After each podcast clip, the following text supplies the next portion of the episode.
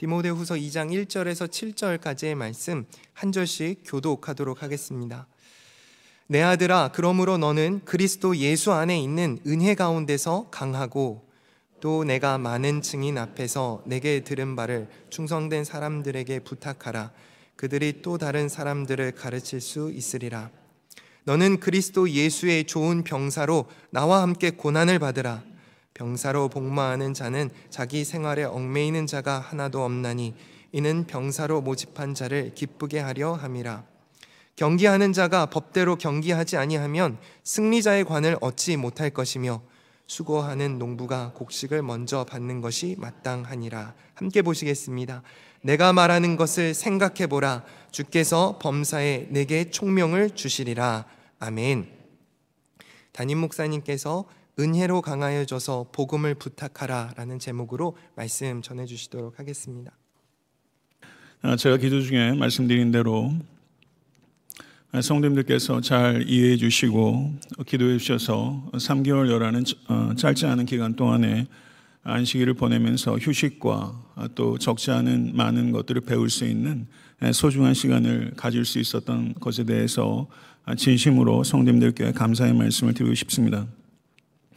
지난 10년을 되돌아볼 때 하나님께서는 전적인 은혜로 거의 기적에 가까운 성장을 에틀란타 섬기는 교회에 주셨고 제 개인의 삶에도 많은 축복을 하나님께서 부어주셨습니다. 아, 이런 표현이 적절할지는 모르겠습니다만은 제가 들은 대로 말씀을 드리면 안선원 목사는 아틀란타에서 로또 맞은 사람이라고 누가 그렇게 이야기를 하더라고요. 아, 재밌는 말이기도 하지만 딱히 틀린 말은 아닌 것 같습니다. 앞으로의 10년을 내다보면서 하나님께서 애타한테 섬기는 교회에 거룩한 부흥을 지속적으로 부어주시고 이 자리에 함께 하신 모든 성도님들 개개인의 삶에도 놀라운 복을 부어주시고 제 개인도 목사로서 더욱더 원숙해지는 시간이 되기를 간절히 소망하고 그렇게 될 줄로 믿습니다. 향후 에트란타 섬기는 교회가 나아갈 바에 대해서는 사무총회를 통해서 구체적으로 말씀드릴 기회가 있을 것이라고 생각합니다. 아, 디모데 후서는 제가 안식월 전에 새벽 예배 때 강해했던 말씀입니다. 새벽 예배를 준비하면서 오늘 본문을 연구하는데 안식월에 복귀하는 제게 주시는 하나님의 말씀이라는 확신이 들었습니다. 이 말씀이 제가 강단에 복귀하는 제 마음의 자세이며 오늘 이 말씀은 사도 바울께서 디모데에게 주신 권면의 말씀일 뿐만 아니라 모든 성도에 주시는 말씀이기 때문에 제 마음의 자세일 뿐만 아니라 성도님들의 마음의 자세도 되어야 될 줄로 믿습니다. 그래서 오늘 말씀을 설교의 본문으로 택하게 된 것입니다. 디모데 후서는 로마의 지하 감옥에서 임박한 사형 집행을 기다리던 사도 바울이 디모데에게 보낸 마지막 서신입니다. 당시 네로 황제는 기독교를 박멸하려고 혈안이 되어 있었고 복음을 공격당하고 변질되고 있었으며 많은 사람들이 배교의 길로 가고 있었습니다. 사도 바울은 이와 같이 적대적이고 긴박한 상황 속에서 디모데에게 시대의 압력에 굴복하지 말고 복음을 지키고 복음에 거하고 복음을 전하라는 따뜻한 격려와 강력한 경종의 메시지를 전달해야 될 필요성을 느끼고 있었던 것입니다. 오늘 본 말씀 디모데후서 2장 1절에서 7절의 말씀은 1장 6절에서 14절에서 디모데에게 주었던 사도 바울의 첫 번째 권면에 이어지는 두 번째 권면의 말씀입니다. 디모데 후서에는 모두 27개의 명령들이 있습니다. 첫 번째 권면에는 세 개의 명령들이 있는데 8절을 보시게 되면 복음과 함께 고난을 받으라. 13절을 보게 되면 내게 들은 바 바른 말을 본받아 지키라. 14절을 보게 되면 내게 부탁한 아름다운 것을 지키라. 이렇게 사도 바울은 첫 번째 권면에서 디모데에게 세 가지로 권하였던 것입니다. 그리고 15절에서 18절을 보게 되면 아름다운 복음을 지키지 못한 부정적인 예로서 부켈로와 호모게네와 긍정적인 예로서 온의 15로를 대조한 바가 있습니다. 그리고 오늘 본 말씀 2장 1절에서 2절 보게 되면 은혜로 강하여져서 복음을 부탁하라 라는 두 개의 명령이 여기에 기록되어 있습니다. 그리고 3절에서 6절을 보게 되면 복음을 부탁하는 자에게 필요한 세 가지 삶의 자세를 비유로 설명하고 있는 것입니다. 그리고 7절은 오늘 말씀의 결론으로서 자신의 가르침을 주의 깊게 생각하라 라는 명령과 그 명령에 순종했을 때 하나님께서 주시는 축복의 약속으로 이어지고 있는 것입니다. 2장 1절을 한번 보시기 바랍니다. 거기에 보게 되면 사도 바울께서 내 아들아 라고 말하면서 권면을 시작하고 있습니다. 저명한 영국의 성공의 주교요, 성서신학자인 핸들리 모울 주교는 디모데 후서를 이렇게 평한 바가 있습니다. 눈앞이 뿌옇게 흐려지지 않고는 읽어 나가기 어려운 서신이 디모데 후서입니다. 저는 내 아들아, my son이라고 사도 바울이 이 부분을 쓰면서 사도 바울이 눈앞이 눈물로 흐려졌을 것이라고 확신하고 그리고 디모데 역시 사도 바울로부터 내 아들아 라는 이 부분을 읽을 때 그의 눈앞 역시 뿌옇게 흐려졌을 것이라고 확신합니다. 고린도전서 4장 15절을 보게 되면 사도 바울은 그리스도 안에서 일만 스승이 있으되 아버지는 많지 아니하니 그리스도 안에서 내가 복음으로써 너희를 낳았음이니라 라고 말씀하였고 갈라디아서 4장 15절을 보게 되면 나의 자녀들아 너희 속에 그리스도의 형상을 이루기까지 다시 너희를 위하여 해산하는 수고를 하노니 라고 말한 바가 있습니다.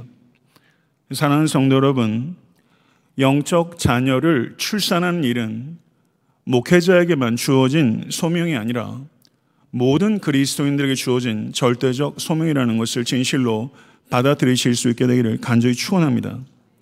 영적 제자 낳기는 두 가지를 통해서 가능합니다. 그것은 하나님의 말씀과 하나님의 말씀대로 순종하는 삶의 본, 이 두 가지를 통해서 영적 자녀를 낳게 되는 것입니다. 성도 여러분, 가을엔 편지를 쓰겠어요. 이런 노래 있지 않습니까? 가을에는 편지 속이 쓰기 딱 좋은 계절입니다. 한국에서 이번에 오면서 제가 지난 몇 년 동안 매번 공항에 갔을 때 만년필을 살까 말까 굉장히 망설이다가 이번에 큰 맘 먹고 몇 년 만에 만년필을 하나 샀어요. 그래서 제가 중요한 것을 쓸 때는 만년필을 꺼내서 다소 불편함은 있지만 만년필을 사용하는데 누군가의 편지를 쓰면서 이 만년필을 쓰면서 마음을 담아 글을 보내리라 그런 야무진 계획을 세운 것이죠. 저도 한때는 이 글을 쓰면서 누군가의 편지를 쓰면서 눈앞이 뿌얘진 적이 있었던 것 같습니다. 성도 여러분, 생각하면 눈앞이 눈물로 뿌옇게 흐려질 만큼 사랑하는 영적 자녀를 낳으신 적이 있으십니까? 저는 여러분과 저에게 최고의 복은 누군가에게 편지를 쓰면서 눈앞이 뿌여질 만큼 사랑하는 영적 자녀를 낳는 일, 그것이 인생의 최고의 복이라고 믿습니다. 이 복을 풍성하게 경험하시는 모든 권속 되실 수 있게 되기를 간절히 축원합니다. 바울은 그러므로 너는 이라고 말하고 있습니다. 수운이라고 말하면서 사도 바울은 그러므로 너는 이라고 강조하고 있는 것이죠. 이 말은 이렇게 풀어서 이해할 수 있습니다. 디모데야, 너의 연소함이나 병약함이나 수줍음과 같은 자신의 연약함에 더 이상 연연하지 말거라. 그리고 시대적 분위기에 결코 좌절하지도 말고 강하게 저항하거라. 이것이 사도 바울이 그 아들인 디모데에게 전달하는 내용이요 느낌인 것입니다. 그러나 성도 여러분, 강하여지는 것은 오직 우리 주 예수 그리스도 안에만 있는 은혜를 통해서 가능한 것이라는 것을 잊지 않으실 수 있길 간절히 축원합니다. 자신의 기질이나 역량으로 우리는 강해지거나 자신의 기질이나 역량으로 사역할 수 있는 것이 아닙니다. 우리에게 능력을 주시는 이는 예수 그리스도이시며 그 능력이 우리에게 부어지는 통로는 오직 은혜인 것을 진실로 믿고 경험하십시오.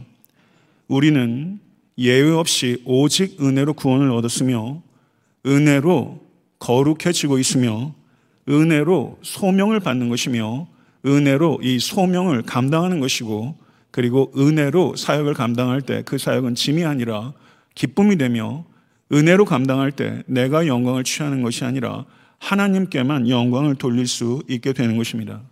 그러므로 오직 은혜인 것입니다. 그리스도인은 은혜가 아니면 그 삶이 도무지 설명이 안 되는 존재인 것입니다. 여러분과 저의 삶이 오직 은혜로만 풀려지는 은혜로만 설명되는 그런 인생 될 수 있게 되기를 간절히 축원합니다. 이 자리에 계신 사랑하는 모든 성도님들과 그리고 저의 삶이 그리고 에탄타 섬기는 교회가 하나님의 은혜의 전시장이 될 수 있게 되길 간절히 소원합니다. 그런데 여기에서 강하고 라고 하는 이 헬라어의 시제가 현재 시제입니다. 여기에는 중요한 의미가 있습니다. 은혜로 강화해지는 것은 일회적으로 끝나는 일이 되어서는 안 되며 은혜로 강화해지는 것은 현재적으로 지속적으로 이루어져야 하는 것이란 뜻입니다. 은혜로 말미암아 계속적으로 강해지는 성도가 되실 수 있게 되기를 바랍니다. 이절의 말씀을 보시기 바랍니다. 또 내가 많은 증인 앞에서 내게 들은 바를 충성된 사람에게 부탁하라. 그들이 또 다른 사람들에게 가르칠 수 있으리라. 디모데가 바울로부터 많은 증인들 앞에서 들은 것은 복음입니다. 이 복음은 그리스도께서 바울에게 부탁하신 것이며 순교를 직전에 두고 있던 바울, 바울은 참수당했습니다. 참수를 직전에 두고 있던 바울이 디모데에게 부탁하신 것이고 그리고 디모데를 통해서 충성된 사람들에게 부탁한 것이 바로 내게 들은 바 복음인 것입니다. 사도 바울은 고린도전서 4장 1절과 2절에서 사람이 마땅히 우리를 그리스도의 일꾼이요 하나님의 비밀을 맡은 자로 여길지어다. 그리고 맡은 자들에게 구할 것은 충성이니라. 사랑하는 성도 여러분, 충성은 성령의 열매입니다. 이 충성된 피스티스라는 단어의 뜻은 신뢰할 만하며 믿을 만하며 변치 않는 이런 뜻이 있는 것입니다. 신뢰할 만하며 믿을 만하며 변치 않는 사람, 바로 그 사람이 되시기를 바랍니다. 복음은 교회와 성도에게 맡겨진 이 세상에서 가장 귀한 보물인 것을 믿으십시오. 복음은 우리가 만들어낸 것이 아니라 우리에게 맡겨진 것입니다. 우리에게 맡겨졌다는 뜻은 이 복음의 기원은 인간이 아니라 하늘에 계신 하나님이시라는 뜻입니다. 그래서 성경은 복음을 하나님의 복음, 그리스도의 복음이라고 표현하고 있는 것입니다. 복음은 인류를 구원하기 위한 하나님의 완전하고 최종적인 계획이라는 것을 믿으실 수 있기를 간절히 축원합니다. 그렇기 때문에 복음을 전하는 것이야말로 이웃을 섬기는 가장 큰 사랑의 실천이며 가장 효과적인 섬김입니다. 그러므로 사랑하는 성도 여러분, 복음을 지키고 복음을 살아내고 복음을 전하는 것이 우리 모두에게 주어진 가장 아름답고 가장 중요한 소명이라는 것을 진실로 받아들이시는 귀한 성도 되실 수 있게 되기를 바랍니다. 이 소명을 땅끝까지 내 생명 다하는 날까지 그리고 우리 주 예수 그리스도께서 이 땅에 재림하실 때까지 감당하는 성도와 교회가 될 수 있게 되기를 소망합니다. 고양이를 부탁해 라는 말 들어보셨어요? 어디서 제가 그런 말을 많이 들은 것 같아요. 찾아보니까 영화 제목이더라고요. 베두나라는 배우가 출연한 것 같던데 전 본 적은 없습니다. 고양이를 부탁해. 제목이 상당히 재미있었어요.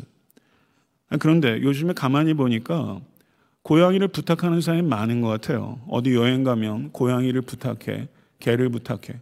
그리고 실제 그런 샵들도 굉장히 많이 있는 것 같아요. 그래서 오늘 본문에 복음을 부탁한다 이 부분을 생각하면서 요즘에 복음을 귀한 보석처럼 부탁하는 사람 찾아보기 너무 어려운 것 같아요. 고양이를 부탁하는 사람보다 복음을 부탁하는 사람이 드문 시대인 것 같아요. 상당히 희화적인 이야기지만 사실인 것 같습니다. 사랑하는 성도 여러분, 그리스도께서 바울에게 복음을 부탁했고 바울은 디모데에게 그리고 디모데는 에베소 성도들에게 그리고 충성된 자들을 통해서 복음이 부탁되고 부탁돼서 바로 여러분과 제가 복음을 받은 것이고 그 복음으로 말미암아 구원을 얻은 줄로 믿습니다. 우리도 이 복음을 부탁해야 하는 것입니다. 부탁하고 되돌려 받기 위한 것이 아니라 이 복음을 부탁하고 누군가에게 전달하라고 이 복음을 부탁하는 것이죠. 사는 성도 여러분, 복음을 부탁하는 우리가 될 수 있게 간절히 소원합니다. 복음을 부탁하는 자에게 필요한 세 가지 중요한 자세를 사도 바울께서 비유적으로 설명했어요. 첫 번째, 복음을 부탁하는 사람에게 필요한 자세는 좋은 병사의 자세입니다. 3절과 4절을 우리 같이 한번 다시 한번 읽어볼게요. 너는 그리스도 예수의 좋은 병사로 나와 함께 고난을 받으라. 병사로 복무하는 자는 자기 생활에 얽매이는 자가 하나도 없나니 이는 병사로 모집한 자를 기쁘게 하려 함이라. 아멘. 전쟁터의 병사들은 다른 관심사를 다 제쳐놓습니다. 그리고 오로지 전쟁터의 병사들은 승리에만 초점을 맞춰요. 초기 기독교 공동체 교부이자 순교자였던 터툴리아는 그의 책에 이런 글을 남겨놓고 있습니다. 사치품을 휘감고 전쟁터에 오는 병사는 아무도 없으며 편안한 침실에서 자고 나와 전투를 개시하는 병사도 없다. 그들은 단단하고 거칠고 쾌적하지 않은 좁은 임시 텐트에서 나와 전투를 한다. 이렇게 말했어요. 터툴리아는 실제 이렇게 전투하다가 순교했습니다. 복무하는 병사에게 금지된 것은 사도 바울이 말씀합니다. 세상의 활동 자체를 금지하는 것이 아니라 세상에 얽매이는 것을 금지하는 것입니다. 좋은 병사는 생활에 얽매이지 않는 자입니다. 근데 여기에서 얽매이다라고 번역되고 있는 헬러를 조금 유심히 살펴볼 필요가 있는데 이 단어가 엠플레코라는 단어입니다. 이 단어가 신약 성경에 딱 두 번 등장해요. 오늘 본문에 한 번 등장하고 베드로후서 2장 20절에 등장하는데요. 베드로후서 2장 20절은 이렇게 말합니다. 만일 그들이 우리 주 대신 구주 예수 그리스도를 알므로 세상의 더러움을 피한 후에 다시 그 중에 얽매이고 지면 그 나중 형편이 처음보다 더 심하리니 라고 말하면서 거기에 엠플레코란 단어가 한 번 더 나와요. 여기에서 얽매이는 것은 세상의 더러운 것에 말려드는 것, 이것을 표현하는 것입니다. 성경 밖에 이 엠플레코의 용도가 있는데요. 그 단어들은 덫에 토끼나 양이 걸릴 때 그때 엠플레코란 단어가 사용돼요. 그리고 예수께서 쓰셨던 가시관 플레케라는 단어입니다. 그러니까 얽매여 빠져나오지 못하게 되다. 말려들다. 이런 뜻이 여기에 있게 되는 것이죠. 사랑하는 성도 여러분, 세상의 활동 한번 생각해 보세요. 그 자체로는 아무 문제가 없는 활동들도 있습니다. 그런데 아무 문제가 없는 그 활동이 우리가 전투를 할 때 방해가 될 수 있다는 것이고 그것이 우리를 얽매이는 덫이 된다면 바로 이 시간 그 덫을 해체해 버리시는 결단을 하시는 여러분과 제가 될 수 있기를 간절히 소원합니다. 좋은 병사의 보상은 저를 한번 따라해 보시죠. 모집한 자를 기쁘게 하는 것이다. 좋은 병사의 보상은 모집한 자를 기쁘게 하는 거예요. 에베소서 5장 10절에 사도 바울께서는 죽게 기쁘시게 할 것이 무엇인가 시험하여 보라 라는 중요한 말씀을 하셨습니다. 성도 여러분, 하나님을 기쁘게 하는 것이 삶의 목표가 될 때 삶은 필연적으로 단순해집니다. 무엇을 하든지 어디에 있든지 누구와 있든지 여러분과 저의 유일한 최고의 목표가 주님을 기쁘시게 되는 것이 될 수 있게 되기를 간절히 소원합니다. 만약에 그러한 삶을 우리가 진실로 추구하게 되면 우리는 자기 중심적인 성향을 점점 더 벗어나게 될 것이고 하나님의 영광과 이웃의, 이웃의 유익을 위해서 삶을 헌신하고 있는 자신을 발견하게 될 것입니다. 그럴 때 우리는 말할 수 없는 기쁨을 맛보게 되는 것입니다. 이 기쁨을 맛보시는 성도 되실 수 있게 간절히 소원합니다.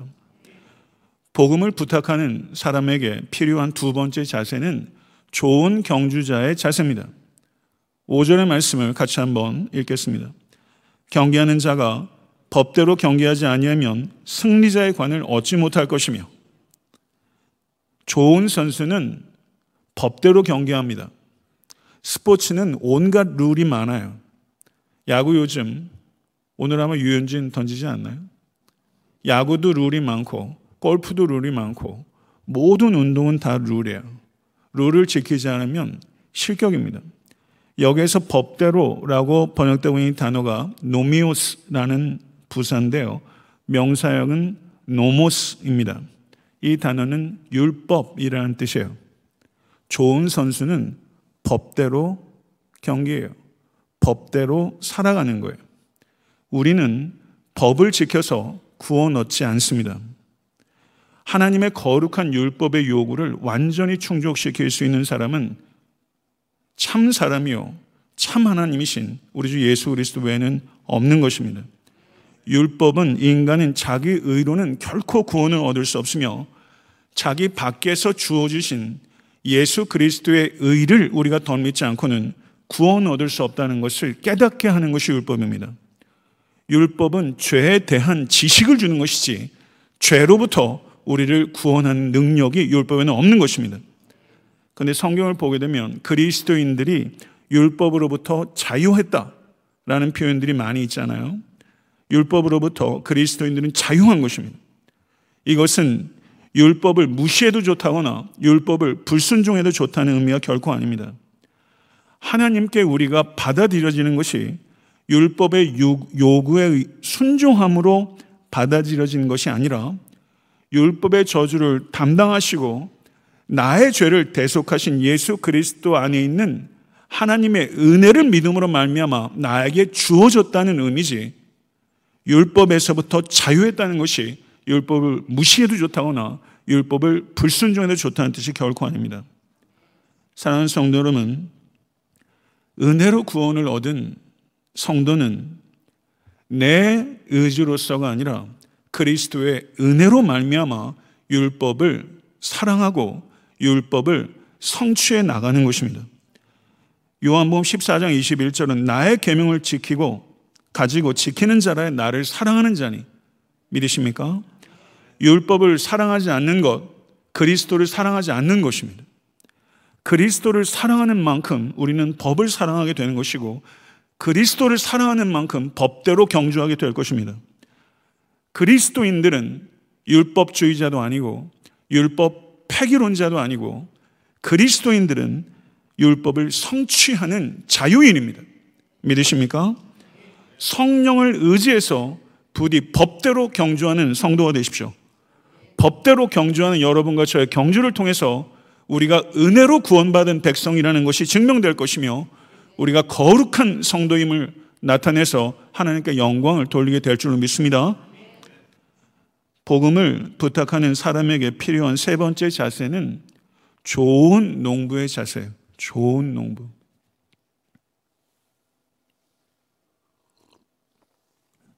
좋은 농부. 저는 농부가 참 뭐라 그럴까. 언제 저도 농부가 좀 되면 좋겠다 이런 생각을 해봐요. 별 꿈을 다 꾸고 있죠. 그 다음에 평창에 잠깐 이렇게 휴식하면서 거기에 있는 작은 그 교회를 갔는데 마침 저의 어, 저희 교단 후배 목사 어, 전도사 목회하는 곳이었는데 아담한 교회가 얼마나 정겹고 좋은지 전 시골 가면은 그렇게 마음이 편안하고 좋더라고요. 그래서 거기에서 시골 반찬으로 정성껏 차려주신 밥을 정겹게 성도들과 먹고 다음날 고생하시는 전도사님과 또 사모님께 제가 있는 곳을 모셔서 식사 잘 대접하고 이렇게 가는데 그 마을 그 교회 바로 앞에 큰 밭이 있는데 어저께 제가 교회에서 봤던 장로님도 거기 계시고 권사님도 거기 계시고 감자를 열심히 캐고 계신 모습을 봤는데 그렇게 정겹고 좋더라고요. 그래서 주일에 그렇게 정성껏 농사지은 것 가져오셔서 나누시는데 저희 교회 성도님들 텃밭에서 이렇게 정성껏 가꾸신 것 교회 가져다 나누시고 저에게도 주셔서 가끔 그런 기쁨을 누리는데요. 아, 농부 참 좋은 일이라고 생각해요. 그런데 저는 예수님께서 이 하나님의 나라를 설명하시면서 이 농부의 비유를 참 많이 하셨어요. 근데 예수님께서 얘기하셨던 농부의 비유 중에서 제가 참 좋아하는 말씀이 마가복음 4장이에요. 마가복음 4장인데 거기에 보게 되면 4장 26절에서 29절입니다. 제가 한번 읽어볼게요. 잘 들어보세요. 하나님의 나라는 사람이 씨를 땅에 뿌림과 같으니 그가 밤낮 자고 깨고 하는 중에 씨가 나서 자라되 어떻게 그리 되는지를 알지 못하느니라. 땅이 스스로 열매를 맺되 처음에는 싹이요 다음에는 이삭이요 그 다음에는 이삭의 충실한 곡식이라. 열매가 익으면 곧 낫을 되나니 이는 추수 때가 이르렀음이니라. 이렇게 말하고 있어요. 저를 한번 따라해 보시죠. 자고 깨고 뿌리고. 그런데 성경 원어에는 이 동사들 사이에 카이라는 접속사가 있어요. 카이, 카이, 카이, 카이. 그리고라는 뜻입니다. 자고, 그리고 깨고, 그리고 뿌리고, 그리고 자고. 계속 반복되는 리듬감이 있다는 것을 표현하고 있어요. 농부의 이 리듬은 은혜와 일의 거룩한 리듬입니다. 농부에게 부지런하게 일하는 수고보다 중요한 미덕은 없습니다. 이렇게 자고 깨고 뿌리고 하는 이 거룩한 리듬감의 결과, 삶의 형편에 좌우되지 않고 한결같은 일관된 농사의 수고를 통해서 드디어 싹에서 이삭으로, 이삭에서 곡식으로, 그리고 낯을 대고 추수할 때가 오게 되는 과정이 이루어지게 되는 것이고, 그리고 성취가 되는 것이죠. 이것은 하나님의 약속인 동시에 무서운 경고의 말씀입니다. 성도 여러분, 농부의 삶은 흥미진진하지 않습니다. 운동하는 사람은 환호를 받습니다. 그러니까 농부의 삶은 환호도 없습니다. 좋은 농부는 그저 수고하는 농부입니다. 여기에서 수고하다라는 동사가 코피아오라는 동사인데요. 저는 이 단어를 보면 이렇게 살짝 웃게 돼요. 코피나게 수고하는 걸그서 코피아오 이런가 싶은 유치한 생각도 들고요. 여기서 코피아오라는 이 단어는 기진하기까지 하는 매우 헌신적인 노력 이것을 얘기해요. 기진하기까지 하는 매우 헌신적인 노력. 성도 여러분, 우리는 언제 이렇게 노력했습니까? 성도 여러분, 이 세상에서 우리가 코피아오, 기진하기까지 헌신적인 노력을 기울여야 되는 추수는 두 가지입니다. 첫 번째 추수는 그리스도를 닮은 성품을 추수하는 일이며 두 번째 추수는 그리스도의 영으로 중생한 회심자를 추수하는 일입니다. 이 두 가지가 가장 중요한 추수입니다. 이 추수를 위해서 혼신의 수고를 다하시는 여러분과 제가 될 수 있게 간절히 축원합니다. 제가 지난 10년간 강의한 책이 39권입니다. 그리고 지금 제가 시편과 디모데 후서와 이사여서와 야고보서를 강의하고 있어요. 아마 수년 내로 66권을 다 강의하게 될 거라고 생각합니다. 저는 어떤 방법에 따라 목회하는 사람은 아닙니다. 저는 더욱 수고하는 농부가 되어서 하나님의 말씀을 가감 없이 이 강단에서 뿌릴 것입니다. 저의 농법은 농약을 치지 않는 유기농법입니다. 하나님께서 성도님들과 그리고 저의 영혼도 이 말씀을 통해서 만족해 하시고 우리의 죄성을 깨뜨리시고 상한 마음을 위로해 주실 수 있게 되기를 간절히 소원합니다. 7절은 명령과 약속의 말씀입니다. 7절의 말씀 같이 한번 주의 깊게 읽어보겠습니다. 내가 말하는 것을 생각해 보라. 주께서 범사에 내게 총명을 주시리라. 아멘. 내가 말하는 것을 생각해 보라. 명령입니다. 보라 주께서 범사에 내게 총명을 주시리라 약속이자 축복입니다. 생각하는 것 신앙은 생각하는 것입니다. 주의 깊게 듣고 마음에 적용하는 것 그것을 생각한다고 하는 것입니다. 하나님의 말씀을 온전히 이해하길 원하십니까?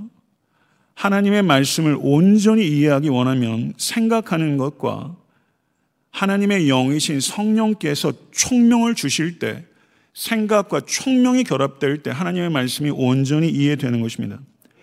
우리가 깊이 생각해야 되는 교과서가 세 권 있습니다. 성경과 자연과 역사입니다. 이 세 가지 책을 깊이 생각하십시오. 한 유명 대학교의 생물 시간에 학교 교수가 수조 안에 있는 물고기를 관찰해서 리포트를 해라. 이거는 국민학교 자연 시간에 할 만한 숙제인데 유수한 아이빌리그 대학에서 이런 숙제를 냈다는 거예요. 그래서 학생들이 마지못해서 수조 안에 물고기를 살피는데 그 무질서하게 물고기들이 있는 것이 아니라 유심히 계속 staring at the fish 물고기를 계속 쳐다보니까 그 안에 질서가 있다는 것을 발견하게 되는 것입니다. 먹이를 주면 제일 먼저 먹는 물고기도 있는 것이고 수면 가까이 있는 물고기도 있는 것이고 어떤 물고기는 아래쪽에 있는 것이고 이렇게 staring at the fish 하는 것처럼 성도 여러분, 여러분도 이 텍스트란 어항에 있는 물고기를 보셔야 돼요. 이 성경을 어항이라고 생각하시고 이 안에서 우리가 staring 해야 되는 fish가 있는데 그것은 본문의 문맥과 구조와 키워드와 대지, main idea 이런 것들이 여러분과 제가 생각하면서 staring 해야 되는 fish예요. 그렇게 staring 하게 되면 우리는 그때 그곳에서 하나님께서 어떤 의미로 이 말씀을 주셨는지를 what it meant 어떤 의미였는지를 발견하게 되는 것이고 그리고 지금 이곳에서 what it means 어떤 의미인지를 적용할 수 있게 되는 것이죠. 사랑하는 성도 여러분, 저는 농부로서 여러분께 하나님의 말씀에 뿌리는 일을 진지하게 할 것입니다. 이 자리에 계신 성도님들께서는 부디 능동적인 생각을 훈련하셔서 하나님께서 부어주시는 총명을 받으시고 말씀을 깊이 깨닫는 은혜 가운데 들어가시길 간절히 축원합니다. 깨달음으로 이어지지 않는 지식으로는 삶의 변화는 결코 일어나지 않습니다. 말씀을 듣고서 감정의 변화조차도 일어나지 않을 때가 얼마나 많은지 모릅니다. 그러나 말씀의 목표는 감정의 변화가 아니라 삶의 변화예요. 인격의 변화인 것입니다. 부디 이것을 목표로 하시고 여러분의 능동적인 생각과 하늘로부터 부어주시는 성령의 총명이 결합되어 하나님을 아는 지식이 더욱더 깊어지고 하나님을 아는 삶이 더욱더 경건해지실 수 있게 되기를 간절히 축원합니다. 말씀을 맺겠습니다. 지난 10년여 동안 저는 복음을 전하기 위해서 나름대로 최선을 다했습니다. 그래서 육체에도 흔적을 갖게 됩니다. 그러나 제가 곰곰이 지난 10년 동안의 제 사역을 되돌아보면서 정말 나는 전투에 임하는 병사처럼 경주에 임하는 운동선수처럼 추수를 위해 수고하는 농부처럼 헌신했는가 되돌아볼 때 많이 부족하다는 것을 회개하지 않을 수 없었습니다. 그렇지만 성도 여러분 낙심하지는 않습니다. 주 예수 그리스도 안에 있는 은혜로 저는 매 순간 강건해지기를 소원하며 진실로 이 세상 어떤 보석보다도 귀한 보석인 복음을 부탁하는 마음으로 매 순간 강단에서 간절하고 담대하게 말씀을 선포할 것입니다. 그리고 이 자리에 계신 사랑하는 모든 에탄타 섬기는 교회 성도 한 분한 한 분이 모집한 자를 기쁘게 하는 병사, 면류관을 쓰는 경주자, 곡식을 받는 농부가 되는 축복을 누리실 수 있게 간절히 축원합니다. 그리고 복음을 부탁받을 뿐만 아니라 여러분들께서도 충성된 자에게 복음을 부탁하는 일들을 하시는 여러분의 남은 평생의 삶이 되실 수 있게 되기를 우리 주 예수 그리스도 이름으로 간절히 축원합니다. 기도하겠습니다. 존귀하신 아버지 하나님, 참으로 허물 많고 죄악이 가득한 생각과 입술과 삶에 아버지 하나님 아직도 많은 죄와 시름함을 살아온 저희들을 불쌍히 여기사 우리에게 복음을 부탁하여 주시고 그 복음으로 우리에게 새로운 생명을 알게 하시고 그 생명에 감격하게 하시며 또 말씀으로 저희들을 깨우쳐 주시고 성령을 부어 주심으로 말미암아 아버지 복음을 부탁하는 소명을 저희들에게 맡겨 주시니 참으로 감사합니다. 아버지 하나님 부족한 이 종도 그리고 살아는 모든 권속들도 우리의 삶의 목표와 자세와 동기를 생각할 수 있도록 도와주시고 오직 예수 그리스도 안에 있는 은혜로 매 순간 강건해지는 우리 모두가 될 수 있도록 역사해 주시사 아버지 하나님 충성된 사람이 되어서 이 귀한 아버지 복음을 지키고 살아내며 전하는 일에 우리의 삶이 쓰임 받을 수 있도록 은총 허락하여 주시옵소서. 이 시간 결단하기를 원합니다. 아버지 썩어질 것을 위해서 경주하지 않도록 도와주시고 우리가 세상 일에 얽매이지 않도록 역사해 주시며 게으르지 않은 농부가 될 수 있도록 역사해 주시사 아버지 하나님 영원한 일들을 위해 우리의 삶을 전적으로 드릴 수 있는 모든 권속이 될 수 있도록 은총 허락하여 주시옵소서. 우리 주 예수 그리스도 이름으로 간절히 기도드리옵나이다. 아멘.